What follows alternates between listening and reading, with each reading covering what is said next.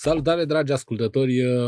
Bine v-am găsit! Astăzi avem un uh, episod despre The Beekeeper 2024. O producție cinematografică care îl aduce în prim plan pe unicul Jason Statham. În ciuda aparențelor inițiale, acest film nu este doar despre viața liniștită a unui apicultor, ci despre mult mai mult. Profesia de apicultor, deși modestă la prima vedere, se dezvăluie ca fiind o metaforă profundă despre rolul pe care personajul nostru îl joacă în societate. Așadar, hai să explorăm împreună complexitatea și intensitatea acestei producții uimitoare. The Big Keeper este o călătorie fascinantă care ne poartă de la viața simplă și ordonată a unui om dedicat albinelor sale la un tumult uh, de pericole și provocări. Filmul echilibrează cu maestrie scenele pline de adrenalină cu un mesaj profund, fiecare moment de acțiune și fiecare decizie a personajului principal fiind încărcate cu responsabilitatea de a proteja nu doar un stup de albine, ci întreaga omenire. The Beekeeper a strânit un val de opinii din partea criticilor, unica Randy Myers de la San Jose Mercury News îl descriu ca fiind un amestec uh, ilogic și extravagant, dar totodată o plăcere plăcere vinovată și una dintre cele mai bune colaborări ale lui Statham și Ayer. În schimb, critici precum Matthew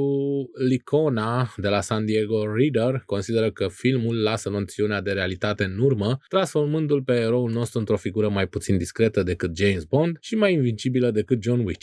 Da, aici cam așa e. Este clar că The Big Keeper a reușit să împartă lumea criticilor în două tabere și da, și eu aș putea să spun câteva idei. Oricum, foarte bun uh, filmul din punctul meu de vedere, rămân la wow, cu o notă de 8,5 din punctul meu de vedere. În concluzie, dragi ascultători, The Beekeeper este mult mai mult decât un simplu film de acțiune. Este o poveste care se joacă pe mai multe niveluri de interpretare, demonstrând încă o dată versabilitatea lui Jason Statham. Acest film merită nu doar vizionat, ci și meditat și, desigur, aprecia la adevărata sa valoare. Acum, pentru iubitorii de gen, normal. Vă mulțumesc că ați fost alături de mine astăzi și nu uitați să vă împărtășiți gândurile și opinia despre film în secțiunea de comentarii. Până data viitoare, vă doresc vizionare plăcută și discuții cât mai captivante. Sper să vă placă și vouă filmul la fel de mult când mi-a plăcut mie. Cei care nu sunteți încă convinși și urmăriți trailerul, cu siguranță veți fi. Eu n-am urmărit decât 20 uh, de secunde din trailer și am pus pauză și am zis ok,